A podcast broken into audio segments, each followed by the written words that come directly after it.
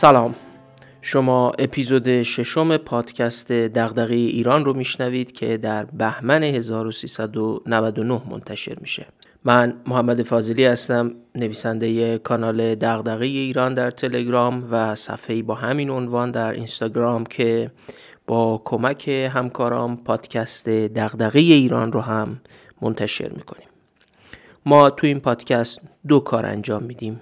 اول به کتابایی می‌پردازیم که می‌تونیم از دل اونا جوابایی برای سوالامون درباره عدم توسعه یافتگی همه جانبه ایران پیدا کنیم.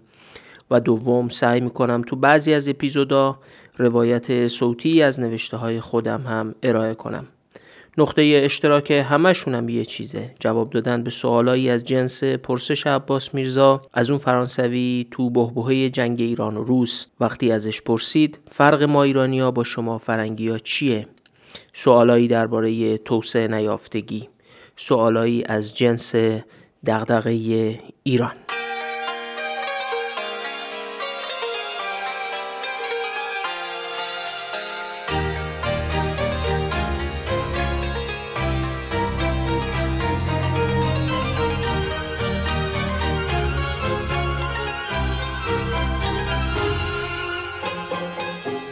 تو اپیزودهای سوم تا پنجم داستان دولت‌های نفتی، دولت و نفت در ونزوئلا و سرنوشت متفاوت نروژ و اندونزی رو به روایت خانم کارل در کتاب معمای فراوانی روایت کردم. اگه بخوام اون کتاب رو خیلی خلاصه روایت کنم باید بگم که خانم کارل نشون داد منابعی مثل نفت برای همه کشورها بدبختی و فلاکت، بیماری هلندی، صنعت زدایی، افزایش شدید هزینه های دولت، تورم، بیکاری و نابرابری به بار نمیارن. کشورهایی هم هستن مثل نروژ و تا حدودی اندونزی که تونستن از زیر بار مشکلاتی که نفت برای بقیه کشورها مثل ونزوئلا پدید آورده بود رها بشن و نفت رو به منبع توسعه خودشون تبدیل کنن. کتاب معمای فراوانی به خوبی نشون داد که ساختن یه بروکراسی با ظرفیت و توامان تلاش کردن برای داشتن حکومتی دموکراتیک که به کمکش بشه با اتکاب رسانه ها و جامعه مدنی بر رفتار رانتجویانه سیاستمدارا و تمایلشون به استفاده از رامت نفتی غلبه کرد تا چه اندازه مهمه؟ کشورهایی موفق به استفاده درست از نفت شدند که بروکراسی سالم، کم فساد، شایسته سالار، قانونمند و تابع قواعد دموکراتیک ایجاد کردند. کشورهایی که در تحول تاریخیشون ظرفیت بالایی رو در این بروکراسی یا دستگاه اداری برای تصمیم گیری درست خوب اجرا کردن همون تصمیم های درست کسب منابع از جامعه و درست هزینه کردن این منابع در مسیرهای توسعه و تولید خیر جمعی به وجود آوردن اگه به این نقطه رسیدیم که کشورهای دارای دولت و بروکراسی با ظرفیت می‌تونن از منابع نفت خوب استفاده کنن و مسیر توسعه رو با یا بدون نفت هموارتر کنن طبیعی است که شنونده بپرسه خب چی شد که برخی کشورها مثل نروژ دولت با ظرفیت در آن و بقیه ندارن؟ ما تو برنامهمون بود که در فصل اول پادکست دغدغه ایران به این سوال بپردازیم. اما نه تو اپیزود ششم. واقعیتش برای اپیزود ششم کتاب دیگه ای درباره کیفیت حکومت و مسئله اعتماد رو در نظر گرفته بودیم که تصور می‌کردیم با توجه به شرایط امروز جامعه ایران خیلی آمایل باشن درباره این موضوع بشنون. اما ایمیل ها و برخی یادداشت‌های شما باعث شد مسیر رو تغییر بدیم. احساس کردیم طبیعیه که بعد از شنیدن کتاب معمای فراوانی و نظریه خانم کارل درباره تأثیر بروکراسی و ظرفیت دولت بر سرنوشت توسعه کشورها موقعشه به این سوال بپردازیم که دولت های با ظرفیت چجوری به وجود اومدن؟ همینجا یه نکته خیلی مهم باید بگم و در اصل بین دو تا سوال تمایز قائل بشم. یه سوال اینه که دولت های با ظرفیت فعلی دولت های کشورهای توسعه یافته چگونه به وجود اومدن؟ دولت با ظرفیتی مثل آلمان، دانمارک یا آمریکا چجوری ایجاد شده؟ اما یه سوال اینه که دولت های کم ظرفیت فعلی در جهان در حال توسعه چجوری می‌تونن با ظرفیت بشن؟ دولت با ظرفیت رو چگونه باید ساخت؟ من اطمینان دارم که پاسخ سوال اول یعنی اینکه دولت های با ظرفیت فعلی چجوری ایجاد شدن ایده هایی درباره سوال دوم هم طرح می‌کنه. اما بهتر ما فعلا روی سوال اول متمرکز بشیم. بنابراین توی قسمت ششم از پادکست دغدغه ایران و دو سه قسمت بعدی روی کتابی بسیار مهم البته پرحجم و واقعا خواندنی و الهام بخش در این عرصه متمرکز میشیم که برای پاسخ گفتن به همین سوال نوشته شده. دولت های با ظرفیت فعلی چگونه ایجاد شدند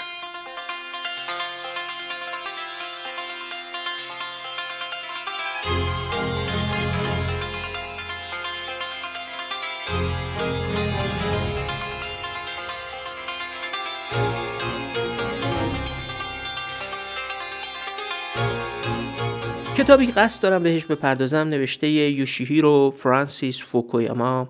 متخصص علوم سیاسی و اقتصاد سیاسی آمریکایی ژاپنیه اون متولد 1952 و الان 68 سالشه فوکویاما چهره شناخته شده ای تو دنیای سیاست، سیاستگذاری و عمومی و حتی روابط بین الملله. تو ایران و بسیاری از نقاط جهان فوکویاما رو بیشتر با کتاب پایان تاریخ می‌شناسند که سال 1992 یا 1371 شمسی نوشته شد و به نوعی اعلام می کرد که مدل لیبرال دموکراسی غلبه نظام بازار آزاد و اون چیزی که به نوعی در دموکراسی آمریکایی شناخته می‌شد پایان تحول اجتماعی و فرهنگی انسانه و شکل نهایی دولت بشری هم هست. البته فوکویاما بعد از اون کتاب کتابای بسیار مهمتری نوشته و من حداقل ندیدم که دیگه در دنیای علم سیاست و اقتصاد ایده های فوکویاما در کتاب پایان تاریخ خیلی مد نظر باشه. آثاری که فوکویاما بعد از کتاب پایان تاریخ نوشته به نوعی محورشون دولت، بروکراسی و ریشه های پیدایش بروکراسی های کارآمد و حتی شیوه ساختن چنین دولتهاییه برخی کتابایی که فوکویاما با همین روی کرد نوشته عبارتند از کتاب دولتسازی حکمرانی و نظم جهانی در قرن 21 سال 2004 کتاب عقب ماندن تبیین شکاف توسعه میان آمریکای لاتین و ایالات متحده تو سال 2006 که البته مجموعه مقالاتی است که فقط سه مقاله از ده قسمت اون رو خود فوکویاما نوشته و اصطلاحا کتاب ویراسته فوکویاما است. کتاب ریشه های نظم سیاسی از دوران پیشا تاریخ تا انقلاب فرانسه سال 2011 و کتاب نظم سیاسی و زوال سیاسی از انقلاب صنعتی تا زمان حاضر سال 2014 فوکویاما البته در بین این کتاب ها آثاری هم درباره دموکراسی، قدرت و میراث نومحافظه کاری در آمریکا و کتابی درباره عواقب انقلاب بیوتکنولوژی هم نوشته. اما ما تو پادکست دغدغه ایران با یکی از مهمترین آثارش که درباره سامان سیاسی و پیدایش دولت ها و بروکراسی های قدرتمنده سر و کار داریم.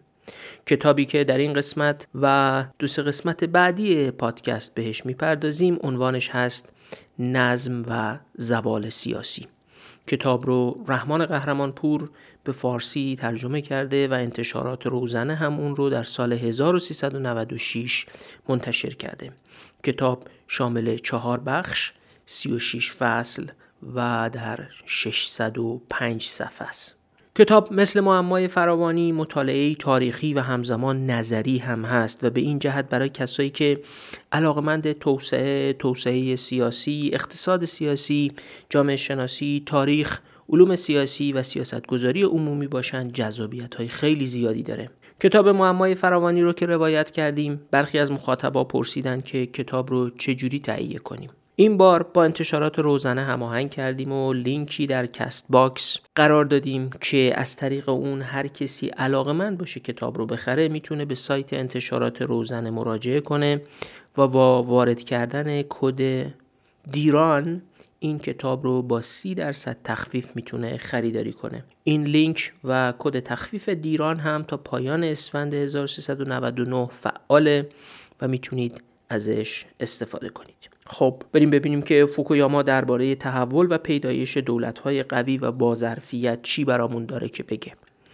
فقط باید یادآوری کنم که به دلیل ماهیت عمومی و مخاطبای پادکست که ممکنه با برخی مفاهیم علوم سیاسی و اجتماعی آشنایی نداشته باشن و ما هم افتخار داریم در این پادکست میزبانشون باشیم قسمت اول رو با تأکید بر تشریح بخش های نظری تر کتاب فوکویاما تدوین کردیم. اینا مفاهیم و نظریه هایی هستند که برای کندوکاف تو تاریخ کشورهایی مثل آلمان، دانمارک، ایتالیا، یونان، انگلستان، آمریکا، نیجریه و یه جین کشور دیگه که فوکویاما به اونها می‌پردازه بهشون نیاز داریم. یه بار قبل از اینکه بریم کتاب نظم و زوال سیاسی رو مرور کنیم از اینکه با ما هستید و بزرگترین و امید بخشترین و پشتوانه ادامه کار تیم ما تو پادکست دغدغه ایران شدید از همتون تشکر می‌کنیم.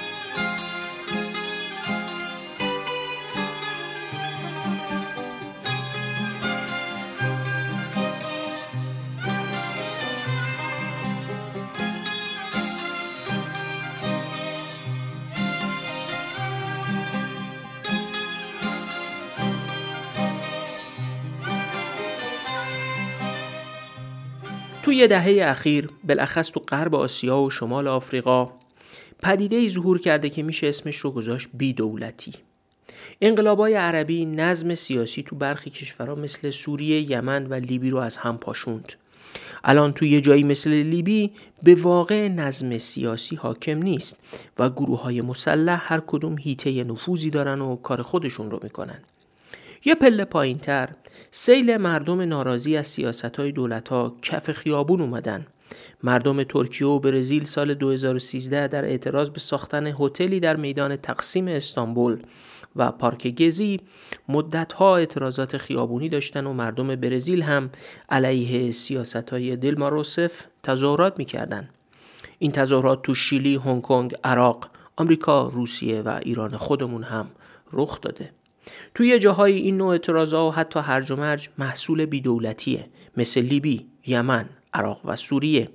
تو جاهای دیگه حاصل کم ظرفیت بودن دولت هاست. و در یه جاهایی به قول فوکویاما این نتیجه مشکلات بیش از حد سفت و سخت شدن و انعطاف ناپذیر شدن دولت هاست. قواعد و نهادهایی که روزی روزگاری وضع شدن تا زندگی رو قاعده من کنن و حافظ امنیت و منافع شهروندا باشن حالا تو این کشورها خودشون به زنجیرها و موانع دست و پاگیر زندگی تبدیل شدن. پس مسئله از اینجا شروع میشه که دولت در سه حالت می‌تونه دردسر درست کنه. وقتی اصلا اقتدار نداره و فروپاشیده مثل لیبی وقتی هست اما کم کیفیت و کم ظرفیت مثل اغلب دولت ها تو کشورهای در حال توسعه و وقتی که بیش از حد نهادینه شده و انبوه قواعد و قوانینش باعث شده انعطاف ناپذیر بشه و تغییر دادنش سخت شده و سایه قدرتش روی زندگی شهروندا سنگینی می‌کنه به قول فوکویاما یه جایی مثل آمریکا. فوکویاما این حالت سوم رو میگه زوال سیاسی. یعنی چی؟ یعنی جایی که نهادهای قدرتمند و قدیمی سیاسی که باید علل در خدمت اهداف عمومی باشند توسط منافع خصوصی قدرتمند تسخیر میشن و اکثریت مردم تو دست و بال قدرتمندا گیر می‌کنن و نمی‌تونن با رویه های دموکراتیک اونها رو کنترل کنن. یعنی مقررات و افکاری که حامی نظم سیاسی حاکم هستند انعطاف ندارن و مردم احساس می‌کنن خیر جمعی اونجوری که انتظارش رو دارن دنبال نمیشه. خب قبل از اینکه جلوتر بریم باید یه مفهوم مهم رو که در کل کتاب فوکویاما و البته در بقیه آثارش تو این حوزه و عرصه وسیعی از علوم اجتماعی و سیاسی اهمیت داره معرفی کنم. مفهوم نهاد. من اینجا نمی‌خوام وارد مباحث نظری و مناقشه برانگیز زیادی بشم که توی علوم اجتماعی و اقتصاد و سیاست درباره مفهوم نهاد شده و بنابراین به همون معنایی که فوکویاما ازش استفاده کرده بسنده می‌کنم. حالا تو اینجا نهادهای سیاسی الگوهای پایدار ارج گذاری شده و تکرار شونده رفتاری هستند که بعد از پایان دوران حیات اشخاص و رهبران هم ادامه پیدا می‌کنن بذارید این معنا رو در خصوص یه نهادی مثل خانواده دنبال کنیم. خانواده یه الگوی رفتاری پایداره هزاران ساله که خانواده کم و بیش الگوهای یکسانی داره. یا حداقل هر الگوی خانواده قرنها دووم آورده خانواده ارزش گذاری هم شده یعنی خانواده برای جوامع بشری احترام داره ارزش داره و ازش حفاظت و سیانت میشه. و خانواده تکرار شونده هم هست. هر روز هزاران خانواده تو این کشور شکل می‌گیره و میلیون ها خانواده مثل گذشته و البته با تحول تدریجی زندگی می‌کنن. خانواده قواعد بسیاری داره و جز جز رفتار مرد زن کودک پدر زن پدر شوهر مادر زن و مادر شوهر و بقیه اعضای شبکه خیشاوندی تابع قواعد و قوانین غیر رسمی و رسمیه خانواده از ده ها قانون رسمی درباره حقوق مدنی، ارث و بقیه تبعیت می‌کنه. اگه یه روز بشینید و به تعداد قواعد غیر رسمی و قوانین رسمی که بر خانواده حاکمه فکر کنید به اوج پیچیدگیش بیشتر آگاه میشید و ممکنه سرتون سود بکشه که همین زندگی هر روزه ما چقدر قاعده مندی رفتاری و حقوقی داره. ما از این نهادها زیاد داریم. نهاد دین، نهاد مالکیت، نهاد انتخابات، نهاد مجلس، نهاد دولت و همینطور بقیه نهادها که می‌شناسید. این نهادها به قول فوکویاما در واکنش به نیازهای یه لحظه خاص تاریخی ایجاد میشن و البته بنا به ماهیتشون دووم میارن و باقی میمونن. همین نهادها هستند که به رفتارهای ما شکل میدن و روابط میان انسانها رو تعریف می‌کنن. نویسنده معتقد مطالعه توسعه فقط تحقیق درباره فهرست طولانی شخصیت ها، اتفاقا، دعواها و سیاستگذاری ها نیست بلکه مطالعه توسعه اتفاقا یعنی بررسی فرایندی که طی اون نهادهای سیاسی ظهور می‌کنن کامل میشن و در نهایت هم زوال پیدا می‌کنن. یعنی مثلا بررسی فرایند پیدایش نهاد دموکراسی بالغ شدنش یا حتی ناکام موندن دموکراسی و از بین رفتنش. این میشه مطالعه توسعه. حالا میشه این رو به مطالعه نهادهای دیگه مثل دانشگاه، صنعت، دین یا هر نهادی تو سیاست هم بست داد. کتاب فوکویاما هم به این مطالعه توسعه می‌پردازه. یعنی داره پیدایش، بلوغ و زوال نهادهای سیاسی در کشورهای مختلف رو بررسی می‌کنه.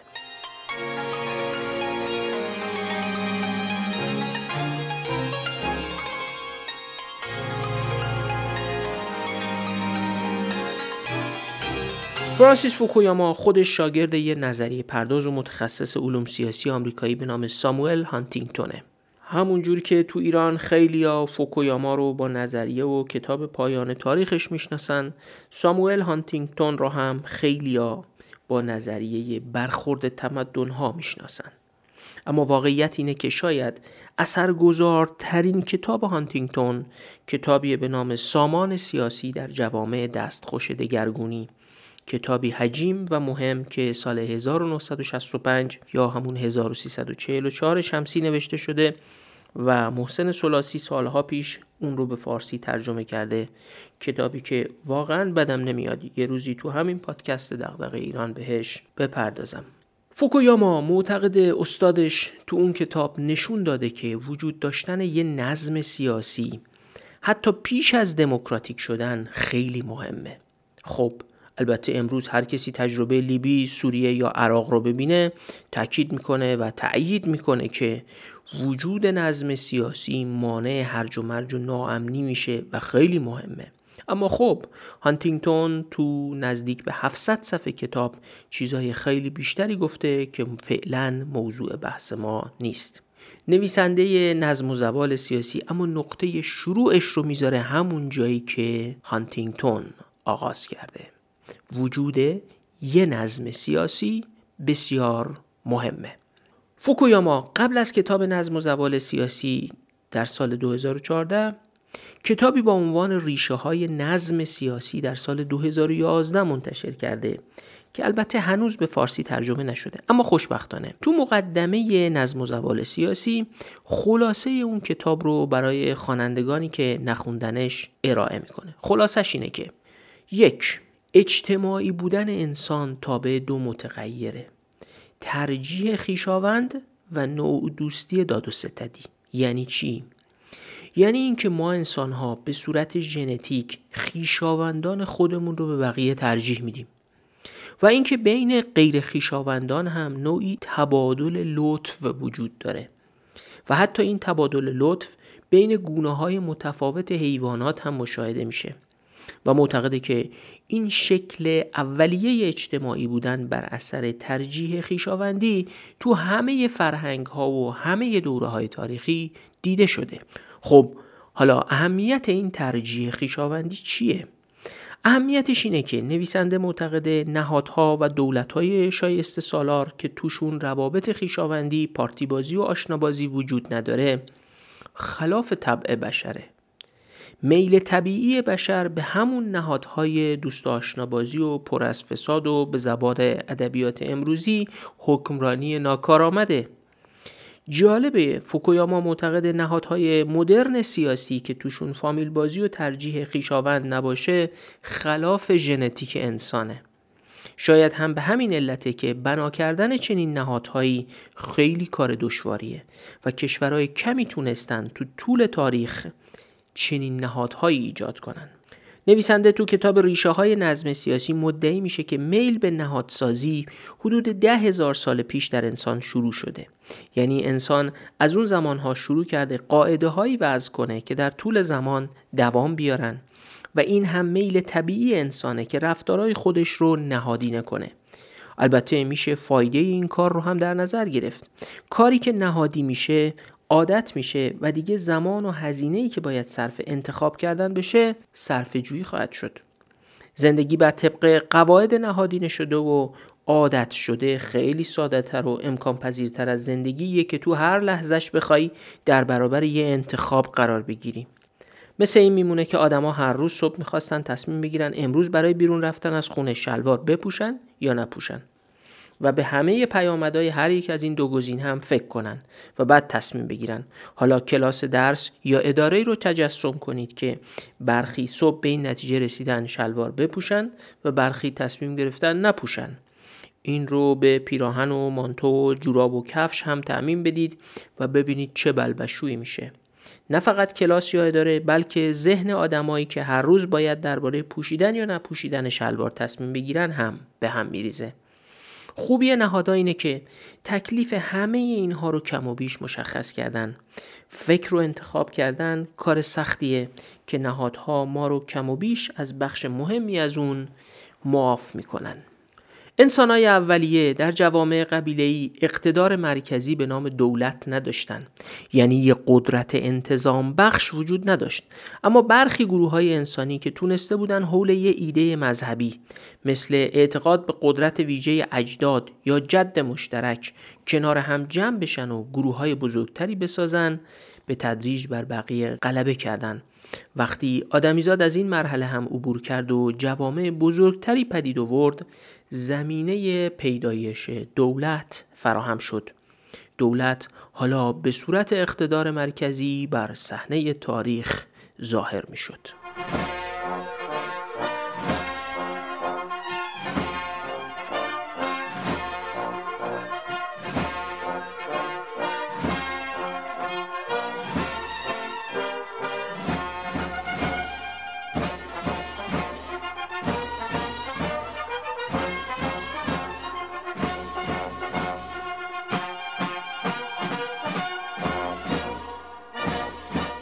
فوکویاما به تبعیت از جامعه شناسای بزرگی مثل ماکس وبر آلمانی میان دو جور دولت تمایز قائل میشه.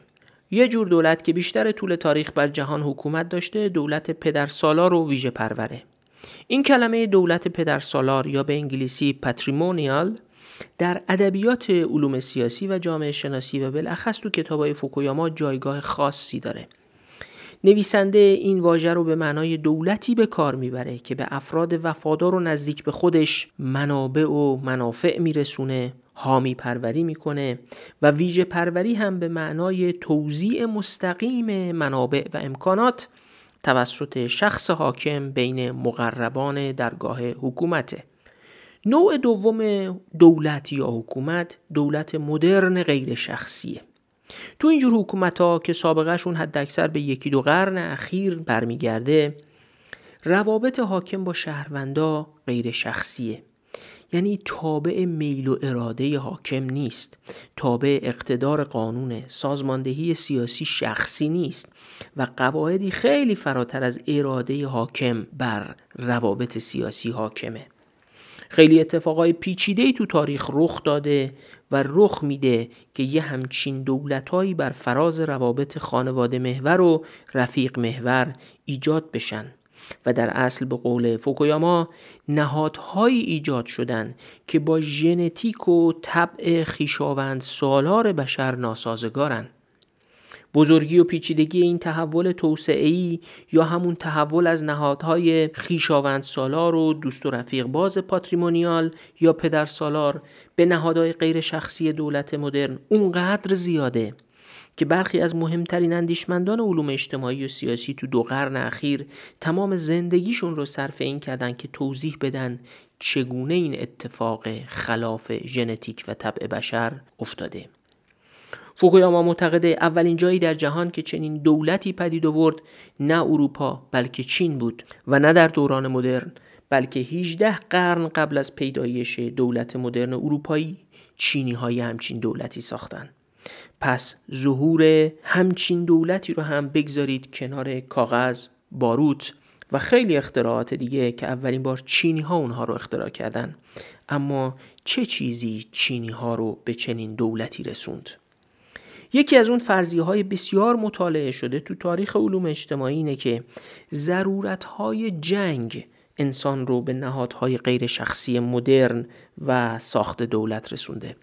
چارلز تیلی جامعه شناس بزرگ که تقریبا همه عمرش رو به پژوهش های عمیق درباره تاریخ و پدیده های کلان اجتماعی مثل پیدایش دولت، دموکراسی یا انقلابات صرف کرد معتقد بود جنگ دولت را به وجود آورد و دولت جنگ را. راستی شما تا حالا به ماهیت جنگ فکر کردید. جنگ ویژگی های خیلی متمایزی نسبت به هر کار دیگه انسان داره. جنگ خیلی خطرناکه. به شدت کار دقیقیه و هر اشتباه توش جبران ناپذیره. جنگ خیلی پرخرجه و منطق محاسبات رو هم به هم می‌زنه. خیلی کارا که تو شرایط عادی غیر اقلانی یا ناممکن به نظر می‌رسه تو جنگ وضعیتش فرق می‌کنه. جنگ تدارکات عظیم می‌خواد و این کار باید با نهایت محاسبات دقیق انجام بشه. آیا تا حالا فکر کردید کنترل کردن صدها هزار سرباز تأمین اسلحه و مهمات کنترل کردن اونها برای اینکه از سلاح و مهمات سوء استفاده نکنن فشنگ ها دزدیده نشه غذا و تجهیزات و رعایت بهداشت تأمین بشه چقدر کار سختیه؟ و چه دم و دستگاه اداری دقیقی نیاز داره؟ جنگ جای پارتی بازی نیست. اگه به جای یه فرمانده شایسته رفیق و فامیل بیلیاقتی رو به فرماندهی منصوب کنن فاجعه به بار میاره. استخدام و آموزش سرباز دم و دستگاه دقیقی می‌خواد. هر قدر هم که جنگ ها فناورانه تر میشن ابعاد این مسئله پیچیده تر میشه. تیلی و برخی دیگه از جامعه شناس از همین زاویه به جنگ نگاه کردن.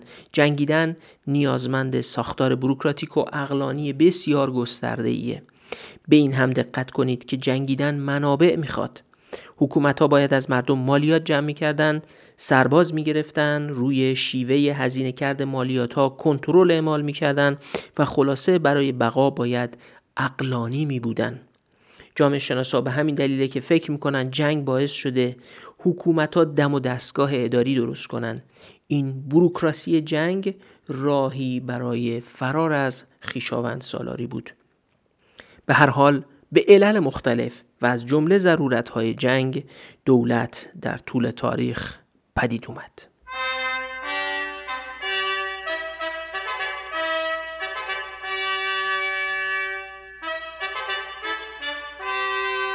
دولت ها پدید اومدن اما قدرتمندای سیاسی محدود نشده بودند.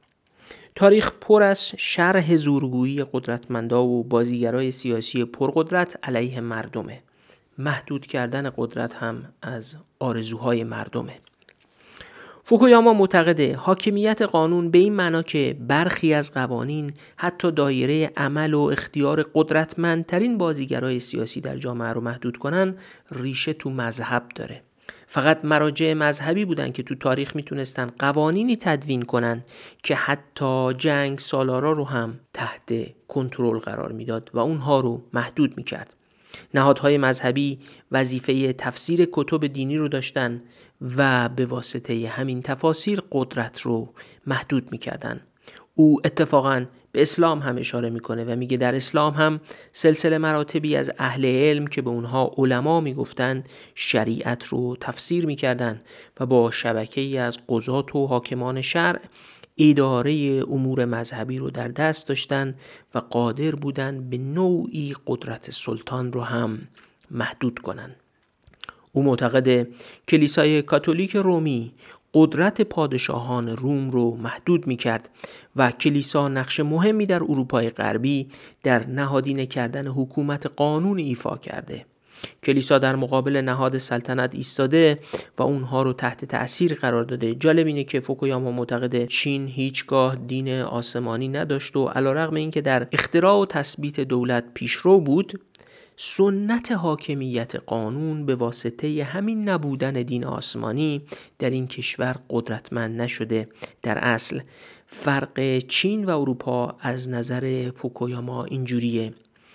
چین دولت رو پیش از حاکمیت قانون ایجاد کرده. اروپا حاکمیت قانون رو به واسطه کلیسای کاتولیک پیش از ظهور دولت مدرن ایجاد کرده. قدرت قانون کلیسایی از نظر فوکویاما جلوی پادشاهان اروپایی قرن 16 هم رو گرفته تا خودکامه های مثل پادشاهان چین نشن. نویسنده تا اینجا پیدایش دو نهاد مهم در تاریخ بشر و در تاریخ تحول و توسعه سیاسی رو توضیح داده. نهاد دولت و نهاد حاکمیت قانون. نهاد سوم که از همشون متأخرتره و در قرون اخیر پدید اومده پاسخگویی دموکراتیکه. این نهادیه که انحصارا ابتدا تو غرب پیدا شده. دو نهاد قبلی در چین یا امپراتوری اسلامی هم بودن اما پاسخگویی دموکراتیک منحصرا ریشه در غرب داره. جان لاک فیلسوف انگلیسی معتقد بود اطاعت از قانون باید مبتنی بر رضایت حکومت شوندگان باشه. یعنی مردمی که از یه قانون تبعیت می‌کنن باید ازش راضی هم باشن. لاک حقوق انسان رو طبیعی می‌دونست. یعنی حقوقی مثل آزادی به صرف انسان بودن برای انسان وجود داره. ایده ای هم مطرح می‌شد به این شکل که مالیات دادن طبق قانون باید با رضایت مالیات دهنده باشه. تو انقلاب آمریکا ایده نمایندگی و مالیات که ایده های جان لاک بودن شعار انقلاب شدن. انقلابی های آمریکایی می‌گفتند بدون نمایندگی مالیات هم نخواهند داد. نمایندگی داشتن و تاثیرگذار بودن مردم بر سیاست در مقابل حاکمان نطفه اصلی پاسخگوییه. انقلاب آمریکا و انقلاب فرانسه ایده هایی مثل برابری رو طرح کردن. بیانیه استقلال آمریکا سراحتا تاکید می‌کرد که همه انسان ها برابر خلق شدند و خداوند حقوق معین خدش ناپذیری به اونها اعطا کرده. آبراهام لینکلن هم استدلال می‌کرد که اگه کشوری بر پایه اصل برابری سیاسی و حقوق طبیعی بنیادگذاری شده و همزمان بتونه تضاد وحشتناکی مثل وجود نهاد بردهداری رو تحمل کنه حتما نمی‌تونه به حیات سیاسیش ادامه بده. همه اینا سرآغازای پاسخگویی بودن. حقوق مدار شدن شهروندی و رابطه انسان با حاکمان سیاسی شروعی برای پاسخگویی دموکراتیک بود. انقلاب فرانسه هم که در قرن 18 هم از راه رسید دو دستاورد بزرگ به همراه داشت. انقلاب فرانسه این کشور رو به سرعت دموکراتیک نکرد. فرانسوی ها قبل از اینکه کشوری دموکراتیک داشته باشند و به حق رأی همگانی برسن باید انقلاب سالهای 1830 1848 اشغال توسط پروس و مجموعه تحولات سیاسی خشن تا دهه 1870 یعنی حدوداً 90 سال بعد از انقلاب فرانسه رو از سر میگذروندن. اما انقلاب فرانسه دو میراث بزرگ برای این کشور و حتی بخشی از اروپا به جا گذاشت اول این انقلاب باعث تدوین مجموع قوانینی شد که به قوانین ناپلئونی یا قوانین مدنی مشهور شدند. دوم انقلاب فرانسه یه دولت مدرن اداری به وجود آورد که اون قانون مدنی یا قانون ناپلئونی رو اجرا کنه خود ناپلئون بعد از شکست در جنگ واترلو ادعا کرد مجموع قوانین مدنی بزرگتر از هر پیروزی در میدانهای جنگ بود. فوکویاما هم معتقد حق با ناپلئون بود. دستاورد بزرگ این بود. قانون ناپلئون یه قانون شفاف به دقت مکتوب شده به شدت فشرده و خلاصه رو جایگزین مجموع قوانین مبهم با یه عالم تعارضات و برگرفته از منابع مختلف رومی و کلیسایی کرد.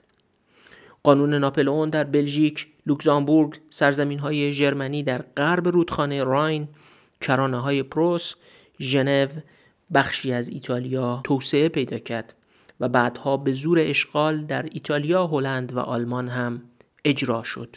یه نکته مهم اینه که فرانسه قبل از اینکه در دوران ناپلئون به نظام اداری مجهز بشه از یه نظام اداری مشهور به پالت استفاده می‌کرد نظام پالت سال 1606 برقرار شده بود و در اون نه فقط ادارات رو به افراد میفروختن بلکه منصبداری در این ادارات به فرزندانی کسانی که اداره رو میخریدن به ارث می‌رسید هر کسی هم که اداره رو می‌خرید دنبال خیر عمومی و راه انداختن کار مردم نبود. دوشیدن اداره مهم بود. فروش پستای دولتی اسم مشخصی داشت که بهش می‌گفتن ونالیتی. حکومت های فرانسه در اواخر قرن 18 هم دو بار تلاش کرده بودند که خرید و فروش ادارات رو لغو کنند ولی موفق نشده بودند قدرت نخبگان مانع از این اصلاحات بود. خود فساد و اصلاح ناپذیر شدن نظام پالت یکی از علل انقلاب فرانسه بود. تو انقلاب فرانسه خیلی از صاحب منصبای نظام پالت از کار برکنار شدن و به قول فوکویاما یه تعدادی رو هم برای اینکه محکم کاری کرده باشن اعدام کردن. شورای اداره نوین فرانسه سال 1799 بعد از انقلاب تشکیل شد و مبنایی برای نظام بروکراتیک بعد از انقلاب فراهم کرد. بعدا خواهیم دید که آنچه در نظام پالت فرانسه وجود داشت یعنی خرید و فروش منصب ها پدیده نادری نبوده و به نوعی در سراسر جهان قرنها ادامه داشته و به همین دلیله که پیدایش دولت های بروکراتیک با ظرفیت مدرن که از این دست کارا نمی کنن اینقدر پدیده نادر و اتفاق شگرفی در تاریخ انسانه نظام آموزشی جدیدی هم باید ایجاد می شد که حامی نظام اداری باشه. فرانسه پیش از اینکه در پایان قرن 19 به دموکراسی برسه تقریبا 100 سال قبل از دموکراسی مجموعه نهادهایی رو تحت عنوان مدارس پلیتکنیک یا école normale supérieure ایجاد کرد. اینها همون مدارسی بودند که بنیان مدرسه عالی مدیریت پاریس رو تشکیل دادند که بعد از جنگ جهانی دوم تأسیس شد و نخبه های دبیرستان های فرانسه به این مدرسه راه پیدا می کردن. در اصل مدرسه مثل مدرسه عالی مدیریت بروکرات ها و گردانندگان نظام اداری و سیاسی رو تربیت می‌کنه. درسته که فکر برابری یا دولت مدرن خیلی قبل تر از انقلاب فرانسه هم پدید اومده بود. اما به قول فوکویاما نظام اداری جدیدی که قادر باشه بدون فساد و مبتنی بر شایسته گزینی این افکار رو پیاده کنه وجود خارجی نداشت. یعنی فقط فکر دولت مدرن و فکر دموکراسی و حتی شایع و فراگیر شدن فکر دولت مدرن و دموکراسی کفایت نمی‌کنه. انقلاب فرانسه یه دستگاه اداری ایجاد کرد تا مجری همون قوانینی باشه که بر اساس اون افکار پدید اومده بودن و البته انقلاب آمریکا ایده و اصل برابری سیاسی رو بنیاد گذاشت و هر دو انقلاب مجموعاً به حاکمیت قانون کمک کردند. Oui, je suis sans culotte, moi. Oui, je suis sans culotte, moi. En dépit des amis du roi. En dépit des amis du roi. Vive les Marseillois, les Bretons et nos lois. Dansons la carmagnole, vive le son, vive le son. Canon. تا اینجا می‌دونیم که توسعه سیاسی از نظر نویسنده یعنی استوار شدن حکومت بر سپایه دولت حاکمیت قانون و سازوکارهایی برای پاسخگو کردن دولت یا همون پاسخگویی دموکراتیک. دولتی نهاد متمرکز و سلسله مراتبیه که انحصار اعمال زور مشروع در یه محدوده سرزمینی مشخص رو داره. برای مثال در محدوده سرزمینی ایران فقط دولته که حق داره از زور استفاده کنه و هیچ گروه دیگه حق نداره که از زور، اسلحه یا اعمال خشونت علیه دیگران استفاده کنه. حاکمیت قانون هم حدود اختیارات و اعمال قدرت دولت رو محدود می‌کنه و مؤثر بودن حاکمیت قانون هم به اینه که یه نهاد قضایی جداگانه و مستقل از قوه مجریه متولی این کار باشه پاسخگو بودن هم یعنی حکومت در قبال مصالح کل جامعه واکنش مناسب انجام بده. مصالحی که ارسطو اسمش رو گذاشت خیر عمومی. پاسخگو بودن به معنای حساس بودن حکومت به نیازهای عمومی هم هست و البته تناسب بین اختیار و مسئولیت رو هم شامل میشه. هر که بامش بیش برفش بیشتر. هر کسی اختیارش بیشتر مسئولیتش هم بیشتر باشه و الزام داشته باشه به اتکای اختیاراتش مسئولیت بیشتری رو در قبال خیر عمومی بپذیره و انجام بده. دولت میل به تمرکز داره. میل به جمع کردن قدرت در دستان دولت مردان و حاکمیت قانون میل به محدود کردن اون قدرتی که در دستان دولته و دموکراسی هم می‌خواد قدرت رو پاسخگو کنه. معجزه سیاست مدرن اینه که تونسته در برخی از کشورها نظمی سیاسی بنا کنه که دولت قوی کارآمد با قانون محدود بشه و پاسخگو کردن آدمای دولت در مقابل مصالح عمومی با اون دو نهاد قبلی ترکیب بشه خب حالا ما در دنیای امروز شاهد ترکیب های مختلفی از این سه عامل مهم هستیم یک کشوری مثل سوئیس، دانمارک یا آلمان دولت قوی و کارآمد، حاکمیت قانون و محدود کننده قدرت دولت و یه دموکراسی پاسخگو کننده دولت مردار رو با هم داره. کشوری مثل سنگاپور دولت قوی و کارآمد داره و حاکمیت قانون هم در اون برقراره. اما از دموکراسی خبری نیست.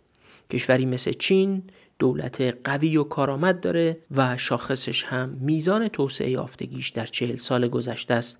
اما از نظر حاکمیت قانون مثل دانمارک یا آلمان نیست و دموکراسی هم به اونجا راهی پیدا نکرده. یه دسته گسترده از دولت ها هم داریم که از نظر تعداد اکثریت دولت های جهان رو تشکیل میدن. دولت های ضعیف ناکارآمد ضعیف از نظر حاکمیت قانون و ضعیف از نظر دموکراسی یا با دموکراسی های سوری که فقط ظاهرا در اونها صندوق انتخابات وجود داره. داستان توسعه سیاسی متوازن بین دولت، حاکمیت قانون و دموکراسی همون چیزیه که فوکویاما بهش میگه مثل دانمارک شدن خب سوال بزرگ اینه دانمارک چگونه تحت حاکمیت بروکراسی های کارآمدی در اومد که ویژگی اونها تبعیت از اهداف و خواست های عمومی داشتن تخصص فنی، تقسیم کار کاربردی و استخدام افراد بر اساس شایسته سالاری بود. فوکویاما می‌خواد تو این کتاب پاسخ بده که چی شد کشوری مثل آلمان یه دستگاه اداری تقریبا غیر فاسد و مدرن ساخت اما هیچ وقتی همچین نظام اداری در یونان و ایتالیا حاصل نشد.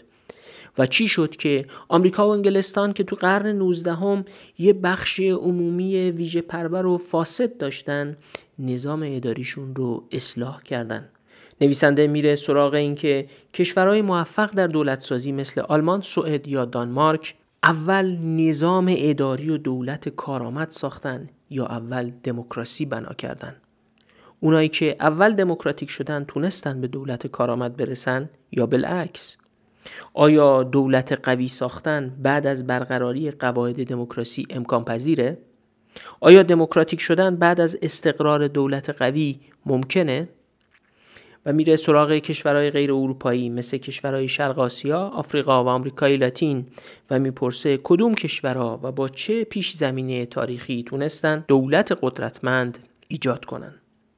نویسنده از مسیر همین سوالات و بررسی تاریخی چندین کشوری که ریشه های تاریخی حکومت خوب و بد راه تاریخی طی شده تا دولت های مدرن در جای جای دنیا و نسبت قدرت دولت با کیفیت دولت می‌رسه و با اتکاب همین مفاهیم و نظریه است که البته تلاش می‌کنه زوال سیاسی رو هم توضیح بده. یعنی توضیح بده که چرا نهادها شکست می‌خورن و از اون دولت مدرن غیر شخصی دور میشن و دوباره دولت تحت تسلط صاحبان منافع قرار می‌گیره و اصطلاحا دولت پاتریمونیال در افق سیاست پدیدار میشه. یا چگونه میشه؟ نهادهایی که به قول هانتینگتون در فرایند توسعه سیاسی به پیچیدگی، انتباق پذیری، استقلال عمل و انسجام دست پیدا کردن از این خصیصه ها دور میشن و به نهادهایی تبدیل میشن که پیچیدگیشون فقط ناکارآمدیشون رو بیشتر می‌کنه. دیگه استقلال عمل هم ندارن و تحت تسلط گروه های دارای منافع خاصن. قادر هم نیستن خودشون رو با شرایط در حال تغییر انتباق بدن و انسجام هم ندارن. جزیره شدن و دچار سرگردانیان اینجاست که زوال سیاسی از راه می‌رسه. محافظ کاری، فساد و پوپولیسم خشن روی سن سیاست ظهور می‌کنه و دوباره دولت پاتریمونیال تقویت میشه.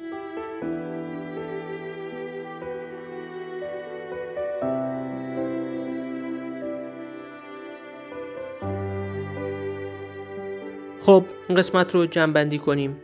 فوکویاما تا حالا توضیح داده که توسعه سیاسی چیه دولت مدرن چه خاصیتی داره و سوالاش رو هم مطرح کرده. خلاصه سوالش اینه که چگونه میشه دانمارک شد یا دانمارک چگونه دانمارک شد؟ برای اینکه حرف فوکویاما رو تکمیل کنیم یه ارجاع به جامعه شناس بزرگی به نام مایکل مان هم بد نیست. مایکل مان بین دو نوع قدرت دولت ها تمایز قائل میشه. قدرت زیرساختی و قدرت سرکوب. قدرت زیرساختی یعنی توانایی قانونگذاری اعمال کردن همون قانون با مشروعیت و رضایت مردم تأمین کالاهای عمومی مثل امنیت، آموزش و بهداشت و زمین سازی توسعه و شکوفایی اقتصادی. اما قدرت سرکوب یعنی اعمال زور و خشونت علیه مخالفا، روزنامه نگارا، فعالای سیاسی و خلاصه استفاده از خشونت نامشروع. دولت ها خیلی زود به قدرت دومی یعنی قدرت سرکوب دست پیدا می‌کنن. اما اون چه فوکویاما دولت مدرن مینامه دولتیه که وجه قالب قدرتش قدرت زیر ساختیه پس سوال رو میشه به زبان مایکلمان اینجوری پرسید. چگونه برخی کشورها قدرت زیر ساختی ایجاد کردند؟ از این زاویه است که فوکویاما میگه کیفیت حکومت یعنی همین قدرت زیر ساختی یعنی اون توازن بین قدرت دولت و حاکمیت قانون و دموکراسی. یعنی مهمه که این توازن برقرار باشه. کوچیک و بزرگ بودن دولت به این اندازه اهمیت نداره. اما خب او در سال 2004 در کتاب دولت سازی عنوان فصل نتیجه گیریش رو گذاشته بود کوچکتر اما قویتر. یعنی دولت کوچکتر ولی قویتری که بتونه کارکردهای زیرساختی رو ایفا کنه. کتاب نظم و زوال سیاسی رو میشه جمعبندی این روی کرده ده ساله فوکویاما بین سال 2004 تا 2014 لحاظ کرد. خب بحث رو همینجا خاتمه میدم تا در قسمت های بعدی روایت تاریخی فوکویاما درباره شکلگیری دولت مدرن با ظرفیت در کشورهای مختلف و عدم شکلگیری اون تو بقیه کشورها رو دنبال کنیم. اول اپیزود هم گفتم که این بار با انتشارات روزنه هماهنگ کردیم و لینکی در Castbox گذاشته شده که از طریق اون هر کسی علاقه مند شد کتاب رو بخره می‌تونه به سایت انتشارات روزنه مراجعه کنه و با وارد کردن کلمه دیران این کتاب رو با سی درصد تخفیف خریداری کنه. این لینک و کد تخفیف تا پایان اسفند 1399 هم فعاله و می‌تونید ازش استفاده کنید.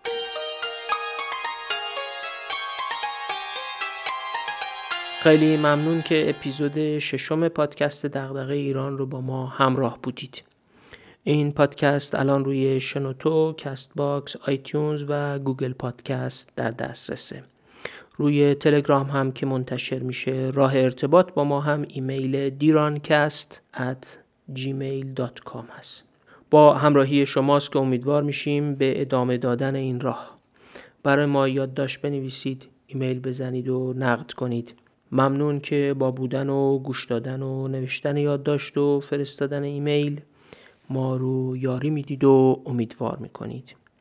امیدواریم تو این زمانه ای که بیماری کرونا تهدیدی برای زندگی شده و جان خیلی از هموطنان عزیز ما رو گرفته یا اونها رو به رنج آورده نصیب شما از زندگی سلامتی و سلامتی و سلامتی و شادی باشه. خدا حافظ.